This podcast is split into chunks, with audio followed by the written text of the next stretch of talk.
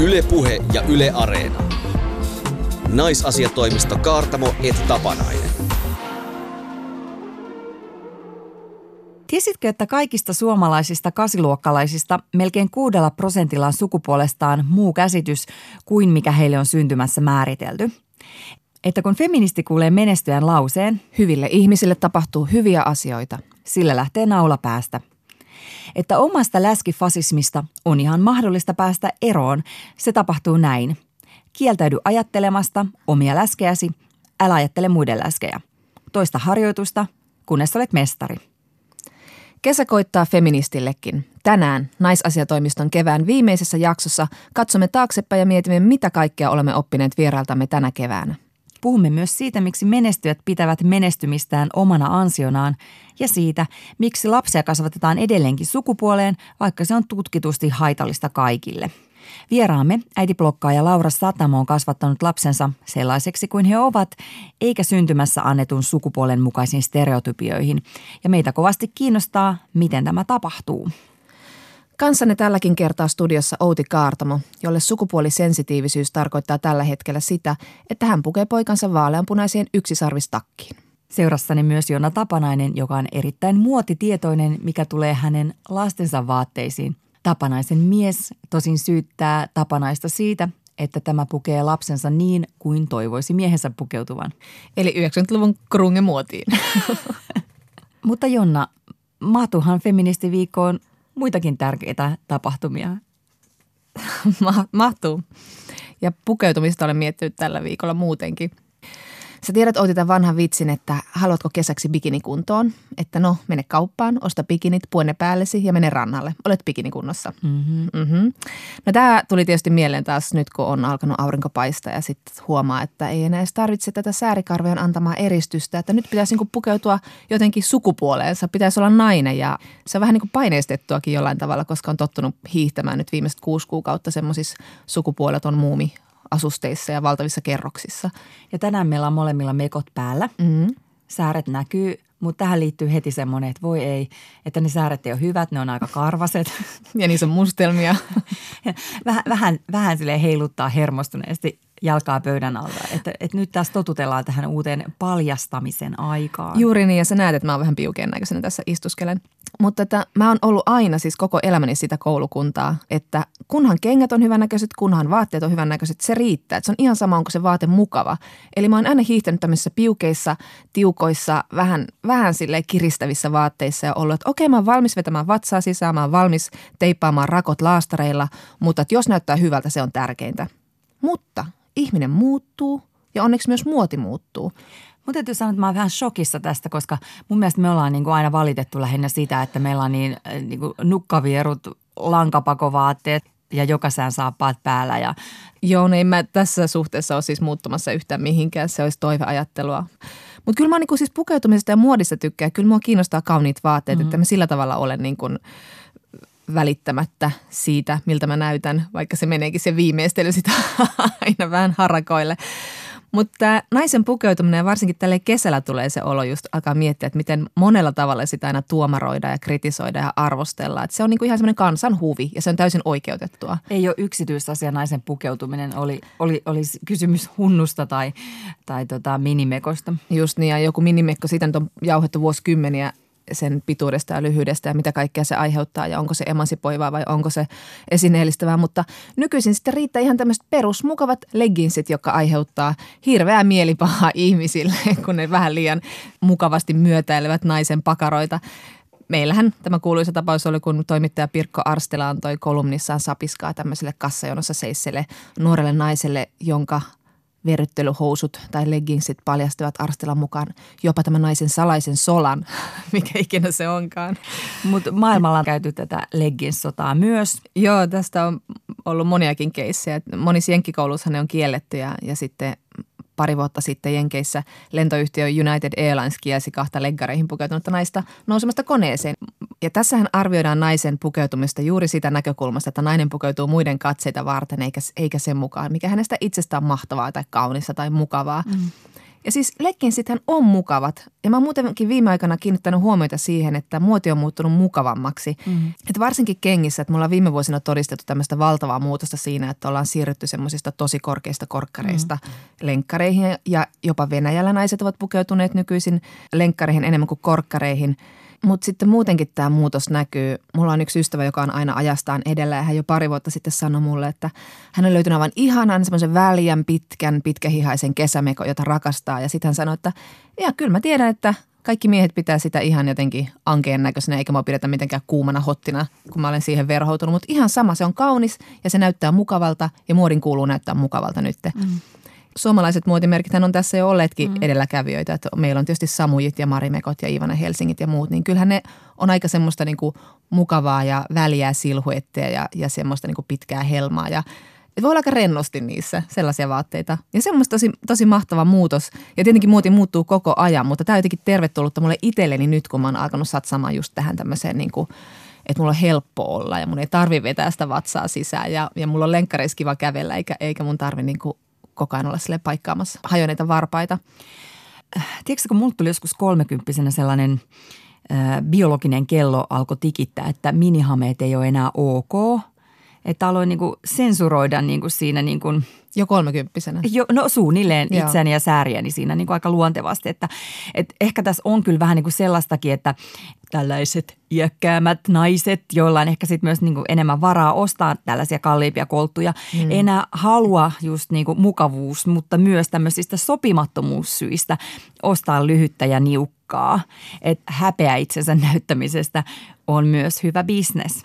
Niin, toi on tosi hyvä pointti, koska kyllä mä tiedostan myös, että mulla se mukavuus sanelee sitä, että mun ei tarvitse olla esillä, että mä saan mm-hmm. jotenkin vähän piilottaa itseäni ja se tekee mulle rennomman olon. Mutta jotenkin musta on kiva, että kun meillä on ollut niin piintynyt kuva siitä, että minkälaista on seksikäs pukeutuminen, niin musta se on kiva, että se on ehkä muuttumassa myös, että se ei ole niin saneltua, että se on aina niin niukka ja piukkaa, vaan että se voi olla vähän niin kuin kaikenlaista, mikä tuntuu mukavalta. Mm. Mutta mulle ei ole sit mun niinku nykyisissä mukavissa vaatteissa oikein koskaan niinku seksikäs olo, vaikka mä en tiedä, onko ne niinku tarkoitettu niinku seksikkäiksi tai hyvännäköisiksi tai ylipäätänsä, mutta niinku se seksikkyys on jotenkin niinku sille, anteeksi, mitä, sanoitko jonkun latinankielisen sanan no mä luulen taas, että tämän muodin muutoksen myötä mä alan katsoa itseäni niin kuin vaikka lenkkareissa ja välissä housuissa – että mä näytän niin kuin hyvältä.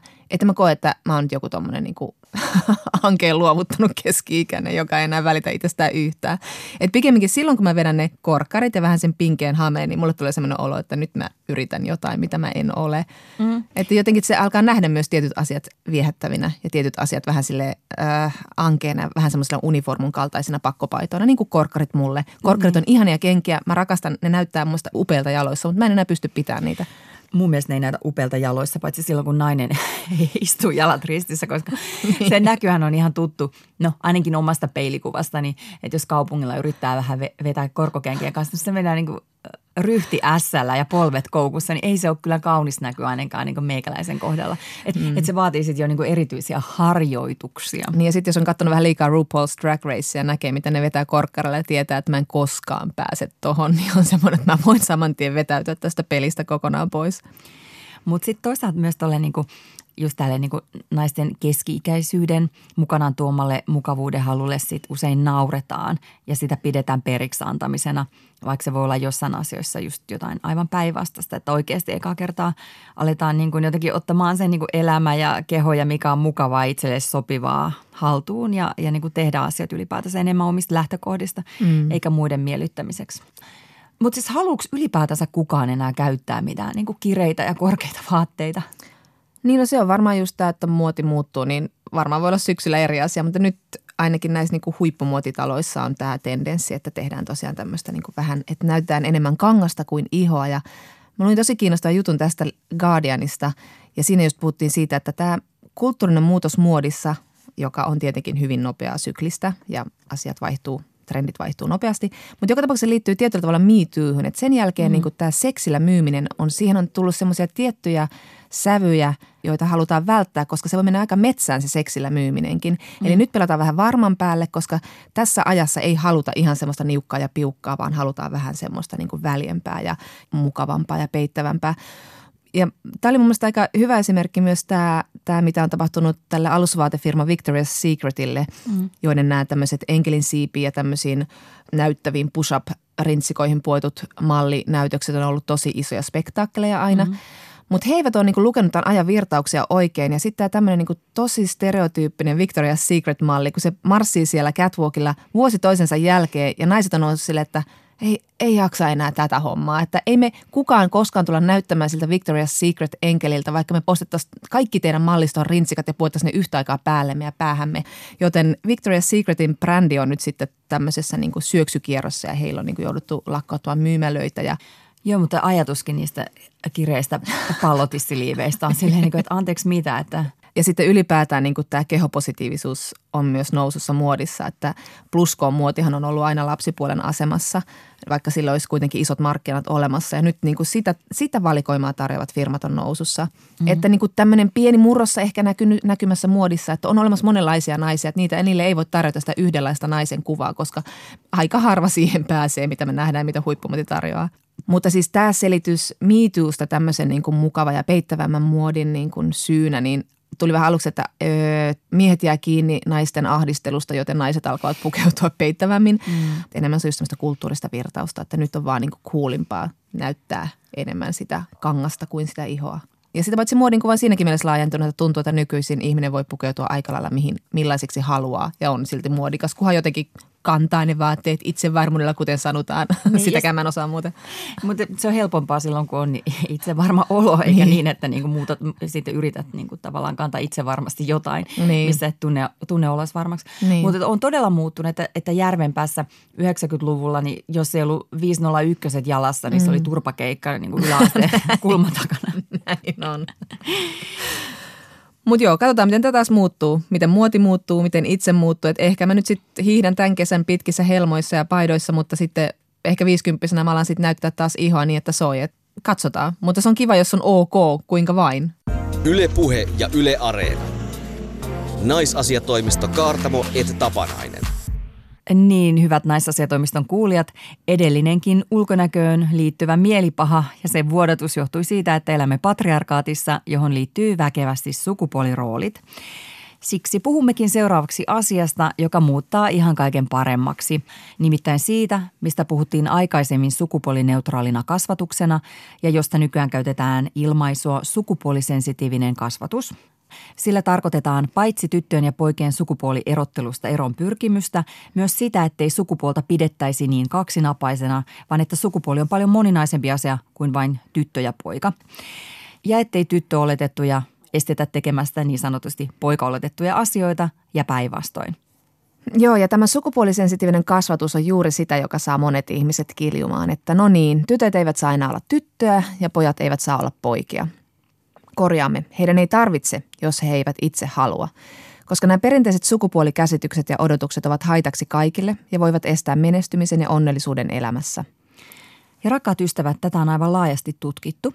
Opetushallituksen tasa-arvoon oppaan mukaan pojat jäävät tytöistä jälkeen koulussa, koska heiltä ei edellytetä niitä asioita, joihin heistä olisi. Tällaisen pojat ovat poikia ajattelun takia poikien ei tarvitse oppia taitoja, jotka hyödyntävät sitten tyttöjä tulevaisuudessa. Tämmöisiä taitoja ovat esimerkiksi itsehillintä, muita huomioiva niin sanottu kaunis käytös, sosiaaliset taidot ja sanallinen konfliktiin ratkaisu taas tällaisten tukkanuottasten sijaan. Ja entäs tytöt sitten? Heistä kasvatetaan kilttejä hoivaajia, joille ulkonäkö on tärkeä hyväksytyksi tulemisen mittari. Ja niin edelleen.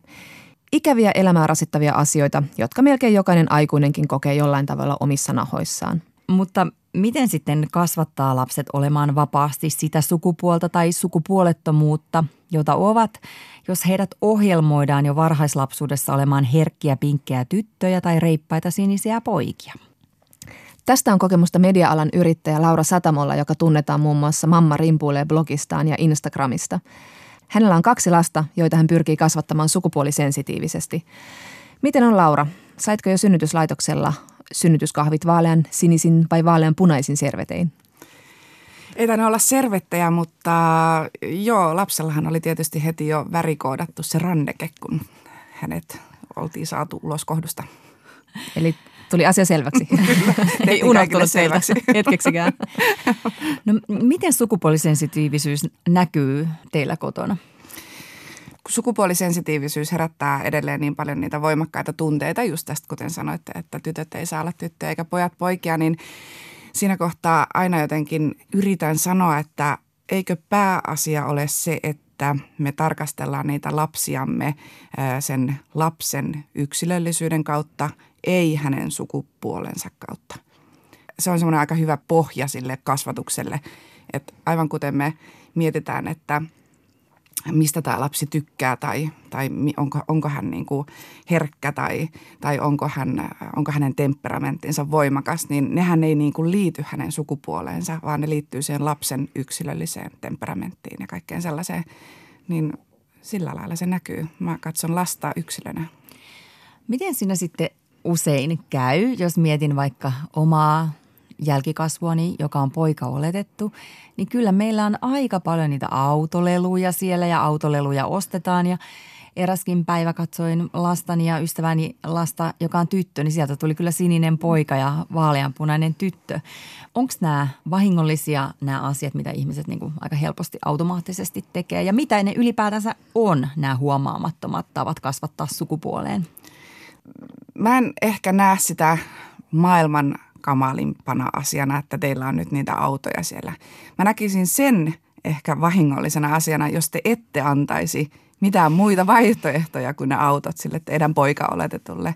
Kaikissa asioissa voi mennä niin kuin todella äärimmäiseen tarkkailuun jokaisesta asiasta ja sitten voi niin kuin vähän miettiä, että millä on niin kuin oikeasti väliä ja mikä on niin kuin semmoista aika just tuommoinen joku tahaton joku ostettiin sille auto. Niin entäs sitten, jos se tykkää autosta, niin fine. Mutta se, että jolle te antaisi sille niin kuin vaihtoehto, että jos se on jonakin päivänä siellä City Marketin hyllyssä, että haluan tämän nuken, ja sitten olette sillä, että et saa nukkea, olet poika. Sinusta ei tule koskaan isää, joka vaikka haluaisi hoivata lasta. Ei tarvi niin, kuin niin raskaasti ottaa kaikkea. Mitä ne on ne asiat, missä niin kuin, niin kuin valitaan ikään kuin väärin? No siis sehän on varmasti siis jotain sellaisia asioita niin kuin ihan semmoisia arkipäiväisiä. yksi esimerkki, me oltiin mökillä ja meillä on tosiaan tyttö ja poika – ja, tota, ja sitten äh, äijät oli lähdössä kalastaa ja sitten kun meillä oli sen neljä- ja kuusivuotias siinä, niin sitten oli sillä että otetaanpa toi kuusivuotias mukaan kalaa, joka siis on poika. Mm. Ja, ja tota, sitten sillä että niin, että tavallaan te voitte ottaa myös ton toisen, mutta ne on semmoisia automaattisia juttuja, mitä me tehdään, mitä me ollaan opittu ja omi, omat vanhemmat ovat ja, ja isovanhemmat ja kaikki. Ne on niinku semmoisia, ja sitten tietysti yhteiskunta ympärillä ohjaa tahattomasti – niin, niin tota, sellaisia asioitahan tapahtuu koko ajan. Ja sitten se, miten me voidaan sillä ä, sukupuolisensitiivisellä ajattelulla vaikuttaa niihin omiin ajatuksiin, niin on just sellaiset, että tämmöisissä pienissä hetkissä – ja sitten tietysti, mikä tärkeintä, niin niissä isoissa hetkissä, mutta niin kuin, että myös pienissä hetkissä voi niin kuin, napata omasta ajatuksesta kiinni ja tarkastella, että, että niin jo, että miksi me nyt muuten tässäkin toimittiin just näin. No millaisen uudelleen ohjelmoinnin sun on pitänyt tehdä omalle päälle, kun me kuitenkin kasvetaan niin automaatioajatteluun siihen suhteen, että mitä tytöt tekee ja mitä pojat tekee ja huomaamattaan sitä huomaa kehuvansa jonkun tytön hametta ja sitten pojalle sanoo, että vau, ootpa sä taitava. Niin millaisia keloja sun on itse pitänyt käydä ja saitko sä itse kuinka tyttökasvatuksen? En ole sen suurempia keloja käynyt, mutta just vaan, että, että mä oon alkanut tarkkailemaan ehkä sitä omaa toimintaa. Ei ole ennen niin kuin omia lapsia, että mulla on ollut sitten kummilapsia ja muita ja heillä on taas ollut jotenkin tiedostavat vanhemmat ja, ja sillä lailla, että, että se on niin kuin sieltäkin tullut jo itselle ennen kuin on edes niin kuin harkinnut mitään omaa perhettä. Mä oon saanut kasvatuksen ää, aika sillä ei sukupuolen mukaan tietyissä asioissa.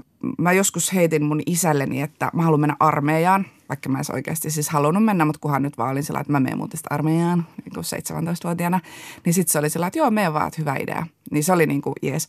Mutta sitten sit mä huomasin jotain sellaisia, niin kuin, esimerkiksi pukeutuminen on semmoinen, mistä mä oon niin kuin vaikka isältäni saanut jotain neuvoja. Tiedäks just tämä perinteinen, että – että nyt on liian pikkasen liian vähän vaatetta päällä ja tiedätkö tämmöistä. Että kyllä niin kuin kuitenkin, että vaikka mäkin niin kuin koen sillä, että mä oon tosi vapaasti kasvanut niin kuin sen takia, tai siis että siitä huolimatta, että olen tyttö tai että, että sitä ei ole niin kuin huomioitu, mutta kuitenkin jotain tämmöisiä juttuja, että on, on siellä kuitenkin ollut. Ja nehän on tosi huomaamattomia Niin on. ne semmoisiin sukupuolirooleihin kasvattaminen. Sehän on just sitä, että niin kuin Jonna sanoi, että poikia kehutaan ominaisuuksista ja tyttöjä vaikka ulkonäöstä. Ja, ja sitten just nämä kaikki niin kuin mahdollisuudet ja harrastukset ja tällaiset. Että ylipäätänsä miten niihin lapsiin suhtaudutaan. Että se sukupuoli määrittelee sitä jotenkin yllättävän paljon. Mutta Laura, kun sulla on tyttö ja poika, niin miten sä oot kokenut, että kumpaa on helpompi kasvattaa sukupuolisensitiivisesti? Että onko jommalla kummalla sukupuolella ahtaampi lokero tästä näkökulmasta? Mm, joo, mulla on semmoinen olo, että, että tota, pojilla on aika ahdas se miehuuden lokero. Just sen takia, että, että sehän on niin, että kun tyttö on, mun esimerkiksi mun tyttöni on aika sellainen rämäpäinen ja, ja itsenäinen ja, Tarkoitatko poikatyttöä? niin, juuri näin, just tämä. Ja tähän mä oon just tulossa, että, että hänhän on niin kuin hyvin ihannoitu tyttö, koska hän on tällainen poikatyttö niin sanotusti. Mä oon ollut itse sellainen, ja joskus silloin itse kun on ollut niin kuin nuoria teini, niin se oli jotenkin siistiä tulla sanotuksi poikatytöksi. Nykyään mun mielestä on ihan paska ajatus sanoa niin kuin poikatytöksi ketään, niin kuin, koska niin kuin se poika oli se jotenkin ehdottomasti parempi ominaisuus, ne perinteiset poikamaiset ominaisuudet. Sitten taas kun mä katson omaa poikaani, joka on herkkä ja, ja semmoinen vähän vetäytyvä ja, ja hitaasti lämpenevä ja todella siis semmoinen niin sensitiivinen tietyissä asioissa. Ja, ja hänellä on pitkää tukkaa ja muuta ja, ja hän on nuorempana ainakin ollut tosi niin kuin kiinnostunut just kaikista nukkeleikeistä ja edelleen hänen pikkusiskon kaa, kaa leikkii koko ajan kotia ja, ja näin. Niin kyllä mä niin kuin sanoisin, että enemmän mä oon joutunut tämän mun poikani kanssa miettimään sitä, että miten häneen suhtaudutaan. Hän on, hänellä on ollut kaikki Frozen-mekot ja nyt se on niin kuin, taas, mä en tiedä onko se niin kuin, iän myötä mennyt ohi vai onko se jonkun muun, just jonkun ulkoisten paineiden takia mennyt ohi, mutta että hänellä on ollut vahva semmoinen niin Frozen mekkokausi ja, ja kaikki tällaiset. Hänen neljävuotissynttäreillään hän, vaikka hän on vähän introvertti luonne, niin hän esiintyi, laitettiin Frozen-biisi soimaan ja hän esiintyi Frozen mekossaan ja koko suku ja kaikki olivat tietysti, että oi miten hienoa. Ja, mutta siis joo, niin kyllä mä koen, että hänellä on ehkä, ei ole tullut vaikeuksia nyt vielä ainakaan eteen, mutta olen joutunut miettimään hänen kohdallaan enemmän sitä, että onko hänen sukupuolensa rooli ahdas. Toi on musta kiinnostava kela toi, että niin kuin pojan herkkyys. Että mä luulen, että mulle olisi ollut lapsen herkkyys vaikeampaa, jos olisi ollut tyttö. Että mä olisin yrittänyt just tehdä siitä sellaista niin kuin poikatyttöä, oppa nyt reipasta kiipeille vähän korkeammalla. Mm. Mutta että jos poika on herkkä, niin se on mun mielestä niin kuin ihastuttavaa. Miten paljon tässä on sitä, että useinhan kasvatusoppaissa sanotaan, että vanhempien pitäisi luopua siitä ideaalista, mikä heillä on sitä tulevasta lapsesta, että heidän pitäisi ottaa se lapsi sellaisena kuin se on, eikä sellaisena kuin toivoisi oman lapsensa olevan. Et miten paljon sitä sitten projisoi näitä omia tämmöisiä niin kuin menneisyyttään kautta sitten omia toiveitaan siitä, minkälaisen toivoisi lapsen olevan, tälleen niin kuin jos ajatellaan sukupuolisensitiivistä kasvatusta. Tuleeko sulle esimerkiksi olo, että nyt sun täytyisi jotenkin saada se sun poika reipastumaan, että se pärjää, että Joo, kyllä mä oon tietysti siis miettinyt tota, mutta mm, mä jotenkin koen, että nykypäivänä kaikki niin kuin vaikka Eskarissa tai päiväkodissa ja kaikki, kenen kanssa oon keskustellut, kasvatushenkilökunta ja muut, niin nehän on niin kuin todella kartalla, ainakin keitä mä oon kohdannut. Ne on niin kuin tosi kartalla tästä ja ne on niin kuin kaikki, vaikka tätä poikani ujoutta ja muuta, niin, niin he on niin kuin ollut aina, meillä oli aivan ihana esimerkiksi päiväkodissa opettaja, tämä päiväkodin ope, niin se oli sillä, että hän on kanssa aina ollut itse ujo ja ujoudessa, ujoudessa ei ole mitään vikaa, että hän tietää sen itse ja niin kuin näin, että, että me ollaan saatu hirveästi tukea siihen en ole siis kokenut, että olisi pitänyt reipastuttaa lasta, vaan ennemmin nimenomaan tukea sitä, mitä hän on. Koska sitä, jos mä lähden niin kuin väkisin tämmöistä ujoa, herkkää lasta niin kuin väkisin reipastuttamaan, niin mähän teen vain hallaa hänelle. Mm. Niin se on totta, mutta sitten tässä on myöskin nämä, että musta on aivan ihana esimerkki tuo Frozen Mekossa esiintyvä poika, jota kaikki kehuu. Kun sitten taas mulla on hyvin poikamainen poika, joka rakastaa urheilua ja, ja rakastaa kaikkia niin kuin just tämmöisiä hyvin poikamaisia juttuja.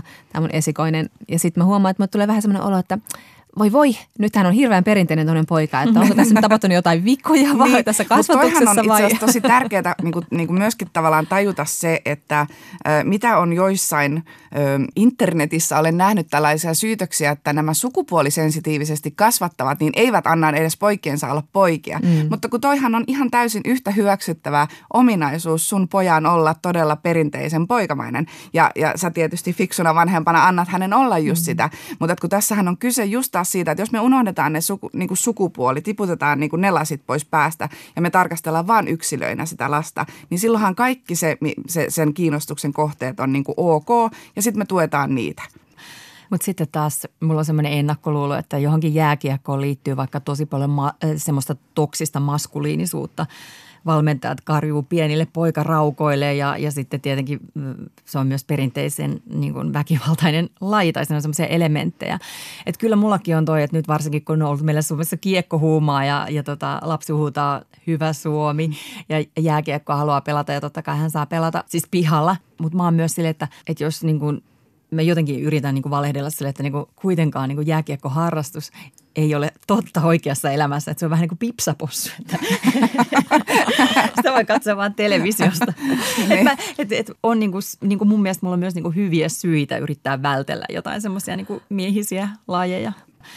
Mutta Laura Satamo, onko nämä sun mielestä niin kuin kuitenkin silleen niin kuin ihan hyviä syitä yrittää karsia jotain niin kuin miehisiä tai naisellisia elementtejä lasten elämästä? No mä sanoisin niin, että mä ehkä tunnistan noin fiilikset, mitä sul on, kun on noin pieni lapsi. Tiettyyn ikään asti sä pystyt kontrolloimaan aika paljon ja pitämään siihen sun siivien suojassa sitä lasta. Mutta kun totuushan on se, että se sunkin kolmevuotias on kohta tuolla maailmalla ja se ei tule välttymään niiltä tota, jääkiekkohuudoilta tai muuta, mitä sä ehkä koet toksisessa maskuliinisuudeksi, vaan sitten on niinku se, että sä oot antanut tietyt eväät siihen, sun on luotettavaa siihen, että ne, ne niinku tavallaan kantaa. Ja sitten kotona tehdään sitä työtä, että kyllähän niinku koko ajan mun lapset tulee kotiin ja ilmoittaa, että, että pinkki on vain tyttöjen väri. Tai että mun vaikka tämä nuorempi, että isoveli ei voi tehdä tätä, koska se on tyttöjen juttu. Ja, ja sittenhän mä, munhan tehtävä on vaan niin kuin korjata niitä, että no ei se nyt ole ja miksi sä koet noin ja, ja onko sä ajatellut näin ja, ja että kyllähän ja oothan sä nähnyt kun äitikin tekee näin ja, tai että oothan sä nähnyt kun isikin tekee näin, vaikka se on niin kuin poika ja siinä vaiheessa kun ne lapset jotenkin on sit siellä päiväkoti ja eskari ja koulumaailmassa ja kasvaa siitä eteenpäin, niin silloin tavallaan sun on niin kuin luovuttava siitä kontrollissa, että enää pysty pitämään niitä siellä sun kuplassa ja siellä siipien alla, vaan sitten ne niin kuin tulee joka tapauksessa kokea sen kaiken homman ja sitten kotona vaan sitten niin kuin käydään niitä läpi. Niin, kyllähän se törmää sitten sen ulkomaailman kanssa ne, ne niin. omat pyrkimykset tietenkin monissa paikoissa. Onko sulla ollut tämmöisiä kokemuksia, että sä oot joutunut neuvottelemaan vaikka varhaiskasvatuksessa tai kouluma- no ei vielä koulumaailmassa, mutta tai sitten vaikka niin kuin isovanhempien tai muiden ihmisten kanssa siitä, että miten meillä puhutaan ja miten meillä kasvatetaan? Joo, siis olen kohdannut, nyt äkkiseltään tulee mieleen esimerkiksi tämmöinen esimerkki, että kun yksi tota – sukulainen oli, tämä oli joku keskustelu tämmöinen näin, että Kuopuksella oli kynsilakkaa ja, ja sitten se sanoi, että, että kun Anne, että meidän Kuopuksella on siis tämmöisiä tosi niin kuin sovinna, tai tämmöisiä niin kuin vanhakantaisia nämä hänen mielipiteet välinsä, välillä, niin hän oli, että, että mulla on kynsilakkaa, että kato mun kynsilakkaa ja sitten, että isoveljellä ei voi olla kynsilakkaa, koska se on poika. Sitten niin kuin sillä, ö, sukulainen oli sillä vanhempi sukulainen, että kyllä silläkin voi olla kynsilakkaa, että kyllähän ne miehet käyttää esimerkiksi mustaa kynsilakkaa voi olla miehillä. Niin sitten tavallaan, että oli niinku puoliksi meni jo tosi kivasti ja sitten niinku, että mustaa. Niin sitten mä vaan siihen sillä ihan kevyesti, että niin tai ihan mitä tahansa muutakin väriä. niinku, että, että tämmöisiä tilanteita tulee, mutta mä en jotenkin koe niitä kauhean raskaaksi. Sitten mä vaan niinku annan sen toisen näkökulman siihen. Niin. Sä mainitsit jo tuosta päiväkodista, että lapsen niin kun kuusivuotiaan pojan herkät piirteet on otettu siellä huomioon. Ja varhaiskasvatussuunnitelmassahan nykyään lukee, että, että lapsia pitää kasvattaa sukupuolisensitiivisesti, minkä tarkoitus on just tämä murtaa näitä käsityksiä, oletuksia, jotka liittyy sukupuoleen ja tukea sitä lapsen omaa identiteettiä ja persoonallisuutta. Tässä kun lapsi odottaa päiväkotiin lähtöä, niin olisi ihan kiva kuulla Laura Satamo, että osataanko siellä jo Kyllä mä sanoisin, että siellä pääasiallisesti osataan. Totta kai voi olla yksittäisiä ihmisiä, jotka jotenkin näin, mutta kun mäkään en niin kuin enää koe sitäkään niin kuin ihan maailman kamalimpina asiana, että Esimerkki, nyt mun lapseni on tämmöisessä kesäajan päivähoidossa ja sitten siellä oltiin niinku, äh, jaettu tytöt ja pojat eri joukkueisiin ja sitten äh, tytöt olivat piilotelleet vaaleanpunaisia lankoja ja pojat vaalean sinisiä ja sitten näiden toistensa piti etsiä nämä. Ja sitten mä olin että okei, okei, joo. Näin niin kuin lapsi kertoi tätä juttua. Sitten mä olin että, että miksiköhän siinä on ollut niin tämmöinen, että miksi te ette ole just jaettu tällainen niin tytöt ja pojat, että mitä sä luulet. Ja taas tämä mun vanhakantainen kuopukseni kommentoi, joka ei siis ollut edes ollut siellä, niin sitten sanoi, että se johtuu siitä, että tytöt ja pojat eivät voi olla samassa joukkueessa. Ja sitten me käytiin tästä taas keskustelua, että rakas, kyllä voi olla. Toihan liittyy siis sarjakuvataiteilija Liv Strömqvist on sanonut, tehnyt tämmöisen mahtavan sarjakuvan tästä aiheesta, että lapset ovat. Joo, Eli he on. haluavat, että äidit ovat kotona. Juuri näin. Ja, ja avioeron jälkeen ei saa missään nimessä olla uusia suhteita ja, ja niin kuin tytöt, pojat, selkeät erot. Joo, tässä joo, ja just tämmöisiä, niin kuin, siis esikoisen kanssa me ei ole koskaan jouduttu käymään mitään tämmöisiä näin niin kuin, tämmöisiä keskusteluja, mutta tämä mun kuopukseni on jostain syystä nyt tämä tyyppi. Kun sä sitten kuitenkin tapaat joskus ihmisiä, jotka jakaa tytöille vaaleanpunaisia lankoja ja pojille vaaleansinisiä lankoja ja tulee siitä sun tätä, niin sä ojennat hyvin lapsia, mutta ojennatko sä myös aikuisia? Mm, jos mä näen, että se on jotenkin niin kuin hyvin tarpeellista, en mä jaksa puuttua tuollaiseen, että en nyt soittanut sit sinne, sinne päiväkotiin ja saa, kysynyt tätä ja vaatinut selitystä tälle. Mä en koe, että se oli niin kuin kamala asia, koska me käytiin se sitten kolmeen Pekkaa, minä ja esikoinen ja sitten tämä meidän oikeista konservatiivi, tämä keskustelu. Ja sitten niinku uskon, että se meni niinku taas siinä hetkessä niinku perille. Me ollaan nyt puhuttu tässä paljon sitä vaaleanpunaisesta ja vaaleansinisestä, jotka on kuitenkin aika harmittomia ja pieniä juttuja. Miten paljon sä ennakoit sitä, niitä tulevia haasteita sitten, koska sulla on nyt aika pienet lapset, että kun ne kasvaa, niin tulee teini-ikään, että miten sä pystyt silloin niin kuin ohjaamaan ja rohkaisemaan niitä olemaan omia itsejään, eikä mennä siihen sukupuolen rooliin ja niihin odotuksiin. Mun ja Outin suuri guru Michelle Obama on sanonut, että me rakastetaan poikiamme, mutta kasvatetaan tyttöjämme. Onko sun pitänyt tämmöistä tehdä, että sä kasvatat sitä tyttöä olemaan tyttöä, huomioimaan muut ja sitä poikaa sitten niin kuin taas menemään ja tekemään ja ottamaan maailma sellaisena kuin se on? Mä näen mun tytössäni tosi paljon niin kuin itseäni lapsena just sen niin kuin temperamentin ja kaiken puolelta. Ja tavallaan mä oon niin kuin yrittänyt ö, vaalia sitä hänen ö, ihastuttavuuttaan. Mä oon saanut itse lapsena tosi paljon semmoisena räiskyvänä ja joka puolella olevana ja, ja semmoisena niin paljon semmoisia silmien pyörittelyt. Mä en ole ollut niin kuin oikeanlainen tyttö silloin 90-luvulla. Mä oon ollut niin kuin liikaa vähän kaikille. ja, ja nyt kun mä näen niin kuin omassa tyttäressäni sitä samaa, niin mä oon yrittänyt vaan niin kuin vaalia sitä, että se saa olla sellainen, että se saa olla joka paikassa. Et totta kai siis tavalliset käytöstavat ja tavalliset huomioon, toisten huomioon ottamista, mutta että se, niin kuin, että se hänen persoonansa itsessään ei ole vääränlainen – vähän introvertille lapselle, niin, niin häntä tukenut niin kuin siinä ja, ja yrittänyt antaa eväitä, että miten hän pystyy selviytymään sen ujoutensa tai, tai vetäytyneisyytensä kanssa ja sitten taas tämän äh, ulospäin suuntautuneen kanssa taas siihen, että ei tarvitse niin kuin himmata sitä omaa räiskyvyyttä. Luulet sä, että se mikä nyt tehdään, niin näkyy myös sit siellä teini-iässä? Mä luulen, että tämä on tosi tärkeää aikaa ja just se, että mitä vanhemmaksi ne kasvaa, niin sitä enemmän ne on niin kuin omillaan tuo ulkomaailmassa. Niin se, että niillä on luotu semmoinen pohja, että heidät on hyväksytty aina sellaisena kuin he on, niin se varmaan kantaa aika pitkälle. Totta kai sieltä tulee, mä tiedän, että sieltä tulee tulemaan kaikkeen niitä vastaan, mutta että se, että kun siellä kotona heidät on aina hyväksytty, niin – kyllä mä uskon, haluan uskoa siihen. Plus mä uskon siihen, että maailma on muuttunut siitä mm. meidän teiniajoista. Mitä mä nyt jo katson niin kuin omaa kummityttöä, joka on nyt parikymppinen, mm, niin sitä hänen teiniaikaa jo, niin kyllä he on ollut niin kuin todella paljon avoimempia tietynlaiselle poikkeavuudelle sieltä ryhmästä. Kyllä mä uskon, että maailma on muuttunut siinäkin mielessä paljon armollisemmaksi kuin mitä se on ollut meidän teiniaikoina esimerkiksi. Sukupuolisensitiivisessä kasvatuksessa tulee usein esiin myös sitten tämä viime aikoina normalisoitunut ja julkiseen keskusteluun noussut ajatus siitä ja ymmärrys siitä, että sukupuoli ei ole kaksinapainen asia, vaan sukupuoli on paljon moninaisempi kuin me ollaan ajateltu aikaisemmin, siellä meidän nuoruudessa varsinkin. Mm, että ei ole vaan tyttö ja poika. Terveyden ja hyvinvoinnin laitoksen kouluterveyskyselyssä kysyttiin viime vuonna ensimmäistä kertaa nuorten sukupuolen kokemista ja kaikista 8- ja 9-luokkalaisista 5,6 prosenttia ajatteli, että heillä on aivan eri tunne heidän sukupuolestaan kuin miksi se on syntymässä määritelty. Oletko sä miettinyt tätä asiaa omien lasten kasvatuksessa? Puhutko sä siitä? Öö, meillä on noussut esiin joissain tilanteissa sellaisia, että just kun tämä mun kuopukseni on, tämä nyt on ehkä vähän kauempaa nyt, mitä sä kysyit, mutta siis tämmöinen ihan niin kuin käytännön esimerkki. Hän oli just yksi päivä, että kaikilla tytöillä on tissit. Ja sitten mä olin sillä että no itse asiassa kaikilla ei välttämättä ole. Ja sitten hän oli sillä vaan, että ahaa. niin kuin, että nämä on niin tämän tasoisia tällä hetkellä nämä jutut. Mutta tota, ollaan käyty myöskin jotain semmoisia joskus jo niin kuin tosi pienenä just tämmöisistä hänen väittämistään, niin sillä lailla, että, että on tyttöjä ja poikia ja sitten mä oon ehkä korjannut häntä, niin, että ja, ja sitten jotkut ei välttämättä ole niin kuin koe olevansa vaikka kumpaakaan tai tiedätkö tällä, mutta ne on tosi helppoja noin pienen lapsen kanssa, kun sehän ei niin kuin, sit se on sellainen, että ahaa.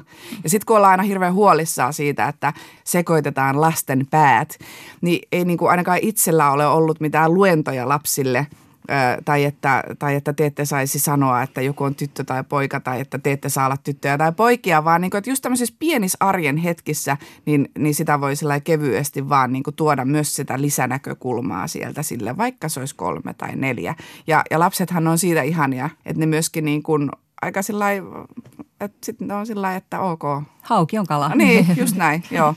niin tässä on tämmöinen kummallinen huolipuhe, että tässä juuri tässä sukupuolisensitiivisessä kasvatuksessa, että tässä jotenkin myydään tai tuputetaan tai niin, aivopestään joo, lapsia olemaan kyllä, jotain muuta. Joku siis aivan kuten missä tahansa muussa. Vaikka oikeastaan niin aivopestään lapsia olemaan niin sukupuolistereotypioiden mukaisia tähän mennessä. Niin, niin, ja si, niin just niin. Ja siis tota, aivan kuten missä tahansa muussakin kasvatuksessa, eihän niin kuin kukaan varmaan pidä mitään semmoisia luentoja niille lapsille ja, ja tuputa niille jotakin, vaan nehän tulee ihan arjen siellä jutuissa. Oli se sitten vaikka äh, ihan perus hiekkalaatikko juttu, että toinen heittää hiekkaa, niin sitten sille ollaan siinä hetkessä, että et, ei, äläpä heitä hiekkaa, että laita hiekka ämpäriin.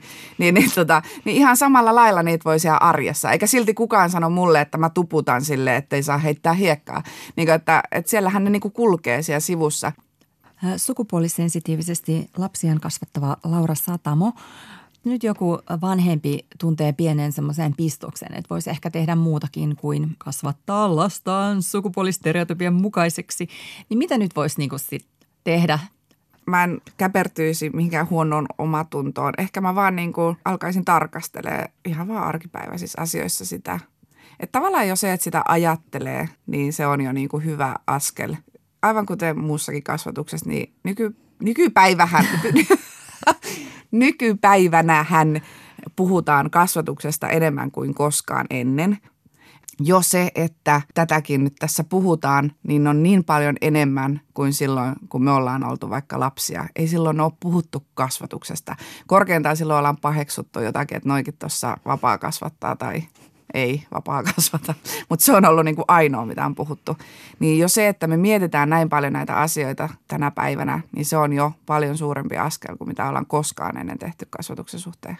Niin se, tuossa sukupuolisensitiivisyydessähän on niin kuin paljon enemmän kuin se. Sehän on sitä, että katso lasta ja anna hänen olla. Niin, niin, niin. Että annetaan lapselle ehkä niin kuin sit enemmän niin kuin ylipäätänsä tilaa olla lapsi eikä suhtauduta niin, niin ankarasti. Ehkä semmoiselle ihmiselle, joka niin kuin vieläkin ahdistuu siitä sukupuolisensitiivisyys-vouhotuksesta, niin mä sanoisin vaan, että unohda se sukupuolisensitiivisyys-sana – ja unohda kaikki nyt tämä ja katsele vain sitä lasta yksilöllisesti, tue sitä yksilöllisesti ja, ja niin kuin riisuu ne just ne niin kuin odotukset siitä, minkälainen lapsen pitäisi olla. Ja tästäkin voi unohtaa sen sukupuolen kokonaan, että riisuu vaan ne lasit ja sitten katsele oikeasti tarkkailee sitä lasta, mikä tyyppi se on, mitä, mikä sitä kiinnostaa ja sitten tue sitä.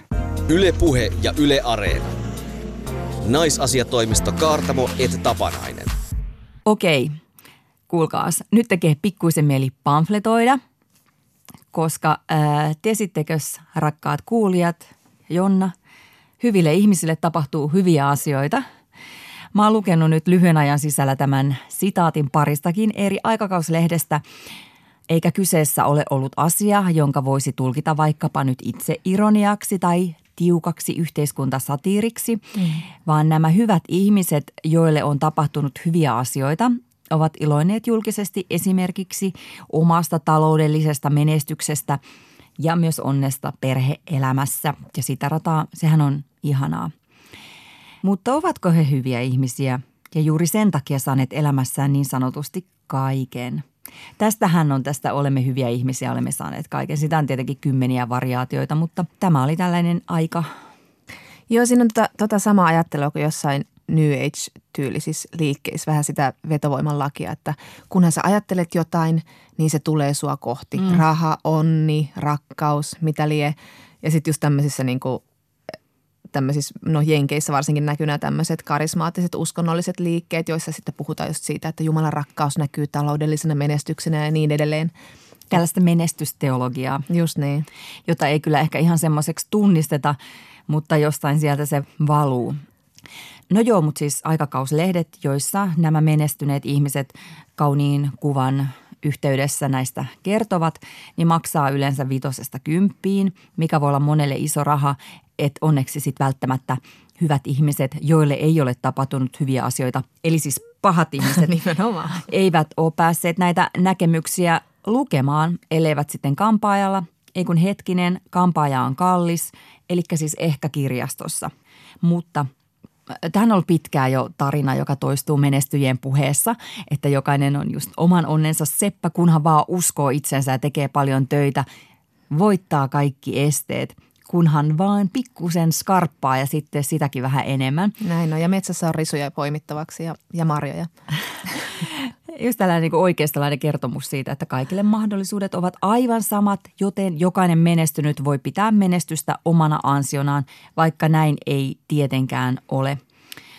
Niin kuin tiedämme kaikenlaisista köyhyystutkimuksista ja niin edelleen.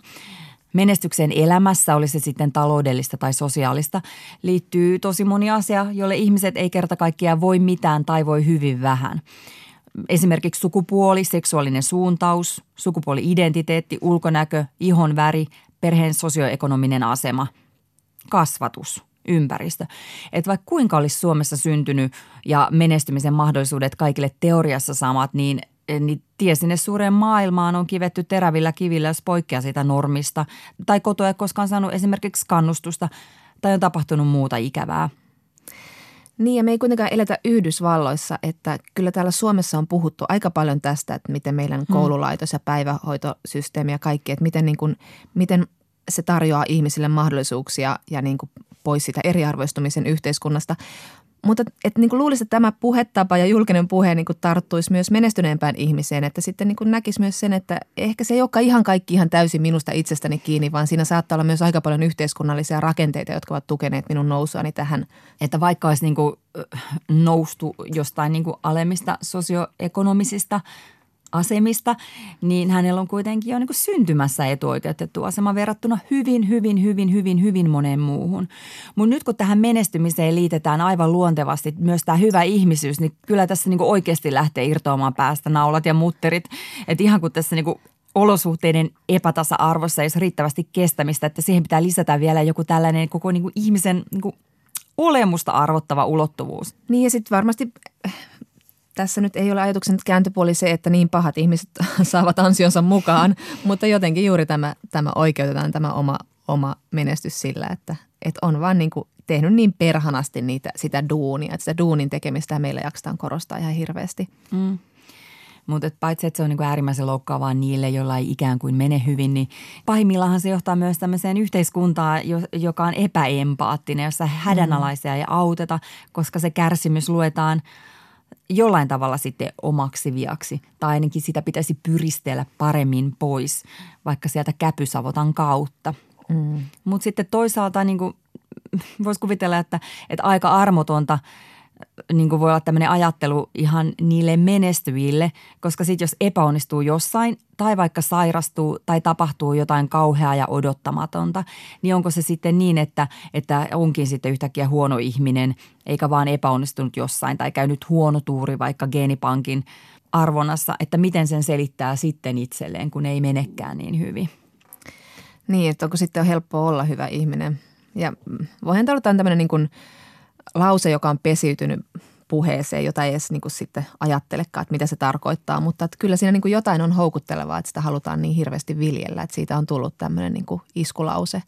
Mm, mm. Mutta miksi tämä kysymys on myös feministisen itsetutkiskelun aihe – No tämmöisessä valkoisen länsimaisen feminismin menestysdiskurssissa on myös vähän tätä samaa, että lean in, ota etunoja, mene keskelle tilaa, vaadi palkankorotusta, tee mee, äläkä uhriudu. Kun tällaista mantraa toistaa, niin, niin silloin myös se niin omien etuoikeuksien näkeminen voi olla vähän huonoa. Myös niin kuin meidän kaltaisille fiksuille erityistapausfeministeille. Niinpä, ja nykyfeminismissähän nyt tietenkin korostetaan intersektionaalisuutta. Eli siis otetaan huomioon se, että on olemassa erilaisia asemia, on sukupuoli- ja seksuaalivähemmistöjä, on vammaisia, on rodullistettuja ihmisiä ja että näiden kaikkien ihmisryhmien asia on yhteinen. Ja just silloin tällainen valkoinen, suhteellisen terve länsimainen feministi, joka on niin kuin saanut minuutti sitten naamassa auki siitä naisten asemasta ja kaltoinkohtelusta sen oman sukupuolensa takia, niin joutuu myös katsomaan sitä omaa etuoikeutettua asemansa verrattuna todella moniin muihin. Ja kuuntelemaan, mitä sanottavaa omista kokemuksistaan on vaikkapa jollain rodullistetuilla tai vammaisilla naisilla, että vaikka se asia on just yhteinen ja monet kokemukset on yhteisiä, niin tämmöisellä hyvinvointivaltion valkoisella naisasukilla ei ole aavistustakaan, minkälaista on vaikka elää ruskeana tyttönä Suomessa – niin sen takia onkin ollut tosi hyvä, että niitä puheenvuoroja kuulee koko ajan enemmän ja enemmän niitä ääniä ja niitä kokemuksia, niin ehkä sitä alkaa avautua myös niin kuin tämmöiselle valkoiselle länkkärinaisellekin, että, että vaikka mekin ollaan jouduttu pinnistelemään ja taistelemaan sukupuolirooleja vastaan, niin kyllä se meidän taistelu on lähtenyt ihan eri tasolta, että meidän alla on tukeva palli. Ja sitten tietenkin valkoisista heteromiehistä puhumattakaan, jotka istuu kahden pallin päällä.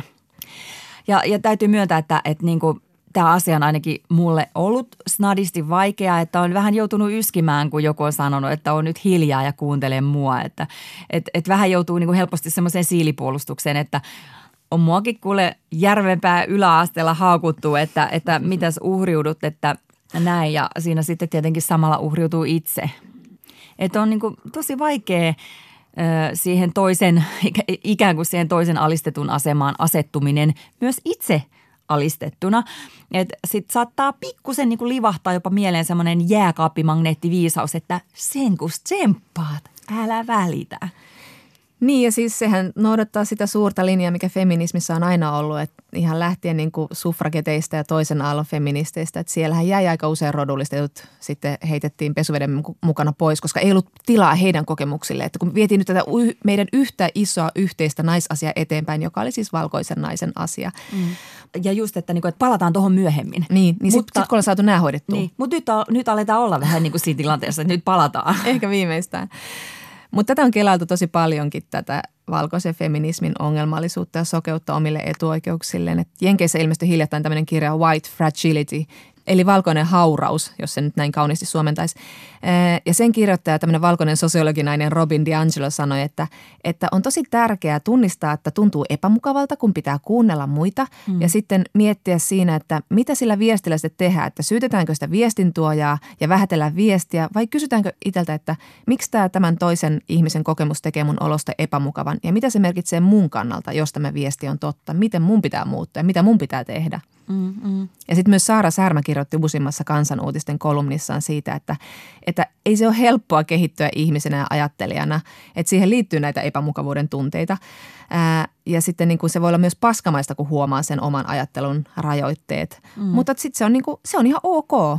Sinä voi hetken velloakin siinä epäreiluuden tunteessa, että nyt minua taas, kun minä täällä yritän ihan hyviä asioita edistää ja minua vaiennetaan. Mutta sen jälkeen voi sitten pyrkiä vähän parempaa ajattelua. Mm. Juurikin näin, ja mä toivoisin tosi paljon, että ne, jotka menee näissä asioissa itsensä, ei olisi pelkästään feministit. Mm, mm. On ehkä joillakin muillakin tässä patriarkaatissa niin kuin ajatuksen kehityksen paikka. Kyllä. Mutta, mutta tota, sen oma viiteryhmän syrjinnän ja toisaalta menestyksen huomaa, mutta ei muiden. Ja nyt kun meille vaikkapa tulee naisministeri ja ministerisnaisen perään, eli Suomen ö, toinen naisenemmistöinen hallitus, niin me juhlitaan, että hurraa, tasa-arvo on täällä, champagnepullo esiin, ei riitä yksi, koska fyrkkaahan meillä menestyneillä, etunojan ottaneilla valkoisilla femakoilla on, mutta ei me huomata sitä, että siellä – valtioneuvostossa ei ole yhtään ei-valkoista tai saamelaista tai muun sukupuolista tai vammaista ministeriä. Niin ja sitten toisaalta pitää myös muistaa ja tunnustaa ja huomata, että mistä se meidän etuoikeus on syntynyt. Ei se ole tullut tyhjästä. Että pitää muistaa katsoa eteenpäin, mutta pitää myös olla historiatietoinen, että mistä on tullut ne omat etuoikeudet, mitä ne on vaatinut, kuka niiden eteen on työskennellyt ja jatkanko minä sitä työtä vai, vai heitänkö pussin alle niin. nämä naiset.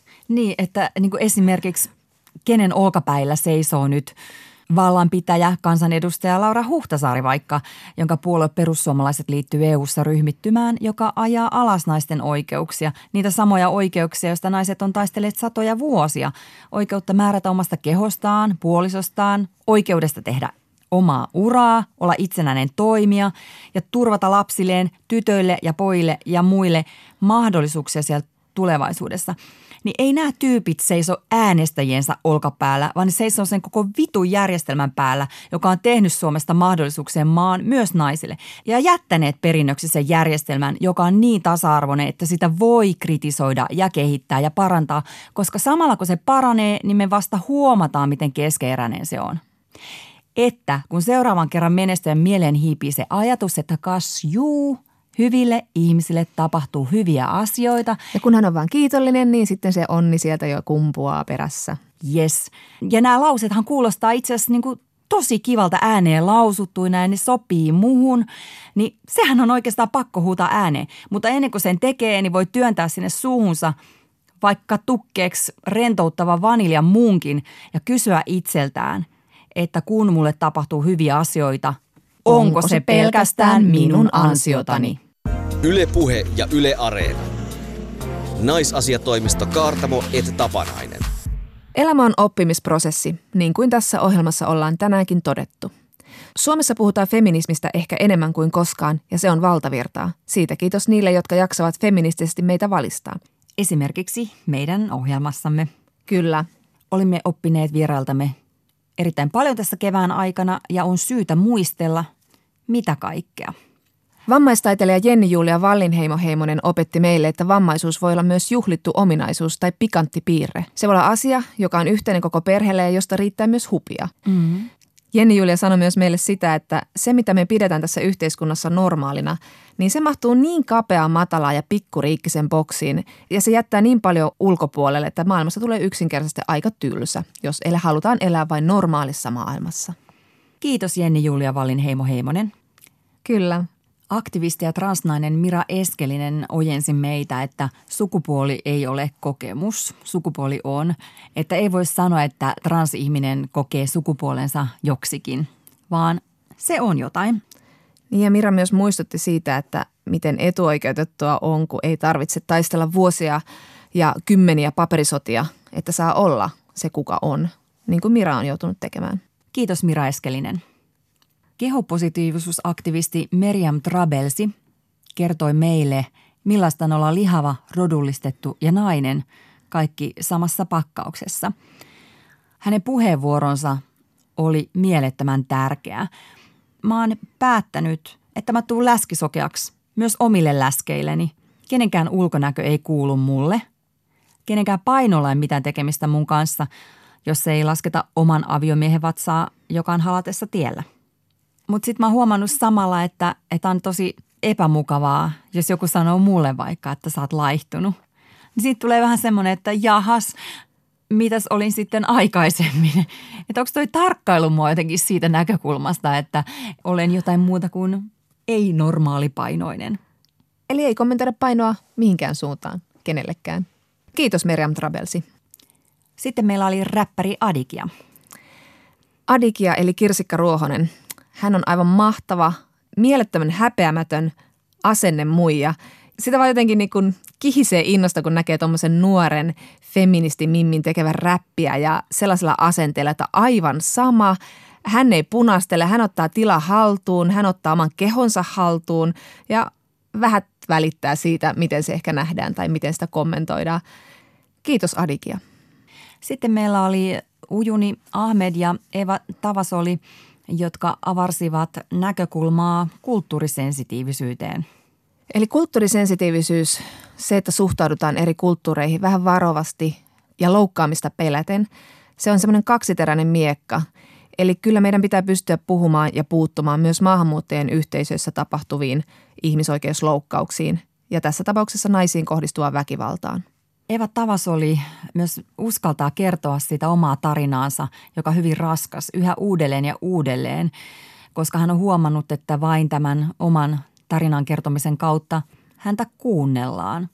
Ja näin hän ehkä edes auttaa, että kunniaväkivalta aletaan huomata vakavampana ongelmana yhteiskunnassamme kuin se on tähän asti nähty. Kiitos Ujuni Ahmed ja Eeva Tavasoli. Asunnottomuuden kokenut Paula Pura taas osoitti meille, että joskus etuoikeus on sitä, että taskussa on oma avain omaan kotiin. Paulan kanssa keskustellessa se taas muisti, että hyvinvointivaltio ei ole mikään itsestäänselvyys. Koulussa hyvin pärjäävä tyttö voi joutua asunnottomaksi siinä missä kuka tahansa muunkin, vain muutaman portin kautta, jos ei ole siinä matkan varrella tarjoutunut apua matalalla kynnyksellä. Ja samalla tuli selväksi se, että jos haluaa päästä tämmöistä isoista vaikeuksista eroon, niin meidän yhteiskunnassa tarvitaan edelleen aika hälyttävän paljon omia voimavaroja ja aika paljon myös tuuria, että sitten löytää netistä tietyn ryhmän niin kuin Paula tai löytää vertaistukea ja pääsee pikkuhiljaa sitten ylös omille jaloilleen. Kiitos Paula Pura. Ja sulta mä opin Jonna, että vaikka olisi ihan törkeä väsynyt työn ja perheen yhdistämiseen ja kaikkeen tähän metasotkuun ja kiireeseen ja maksamattomiin laskuihin ja elämänhallinnan kaauksen ja unohtuneisiin tamponeihin ja ahdistusta vievän trinksuttelun jälkeisen darahdistukseen, niin että opin, että nauru pelastaa uupumiselta. Kiitos fellow feminist in crime, että olet nauranut mun jutuille, joskus myös syyttä. Me ollaan puhuttu tässä ohjelmassa paljon häpeästä. Ja sua Outi, mä haluan kiittää siitä, että sulle mikään ei ole liian ällöttävää tai omaa henkistä pienuutta osoittavaa tai vajavaista ajattelua näyttävää. Ettekö mä voisi siitä saman tien sulle tekstata ja saada sitten vastaukseksi. Joo, ihan sama juttu täällä. On hirveän tärkeää, että saa poistaa häpeää käymällä sitä läpi ystävän kanssa. Yle Puhe ja Yle Areena. Naisasiatoimisto Kaartamo et Tapanainen. Tässä oli Naisasiatoimiston viimeinen jakso tänä keväänä. Jos ja kun ikävöitte naisasiaa, Yle Areenasta on kuultavissa tuntikausia feminististä pohdintaa. Siitä riittää koko kesäksi ja kaikille, ihan myös misogynisteillekin. Kun aloitimme tammikuussa tämän ohjelman, asetimme tavoitteeksi patriarkaatin murskaamisen kevääseen mennessä ja näinhän siinä kävi, mitä nyt uutta hallitusohjelmaa lukee. Moni huolemme aihe, esimerkiksi perhevapaiden epätasainen jakautuminen, translain vanhanaikaisuus, naisiin kohdistuva väkivalta, raiskauksen määritteleminen suostumuksen puutteen kautta, rastiruutuun consider done. Täydellisessä maailmassa feminismi tekee itsestään tarpeettoman ja se onkin seuraava tavoitteemme. Naisasiatoimisto jatkuu elokuussa. Siihen asti. Tui tui! Paitsi että Jonna, sähän olet feministi, mutta Koin suurta mielihyvää, kun oli viimeksi kynekologilla ja hän kehui, kuinka valtavan vahvat lantionpohjan lihakset minulla on. hieno juttu. Mutta kyllä Outi, säkin oot feministi, mutta Öö, meidän pihalla piti etsiä kaivon kansi jostain maan alta. Ja mä olin merkinnyt sen tarkan kohdan valmiiksi asiantuntijan opastuksella, mutta mies ei kuunnellut koko sitä juttua ja oli siirtänyt sieltä mun merkintöjä pois. Ja eilen illalla sitten, kun se kaivoi siellä kolmatta tuntia kuoppaa ja etsi sitä kaivonkannen paikkaa, niin otin valokuvia ja tunsin mielihyvää.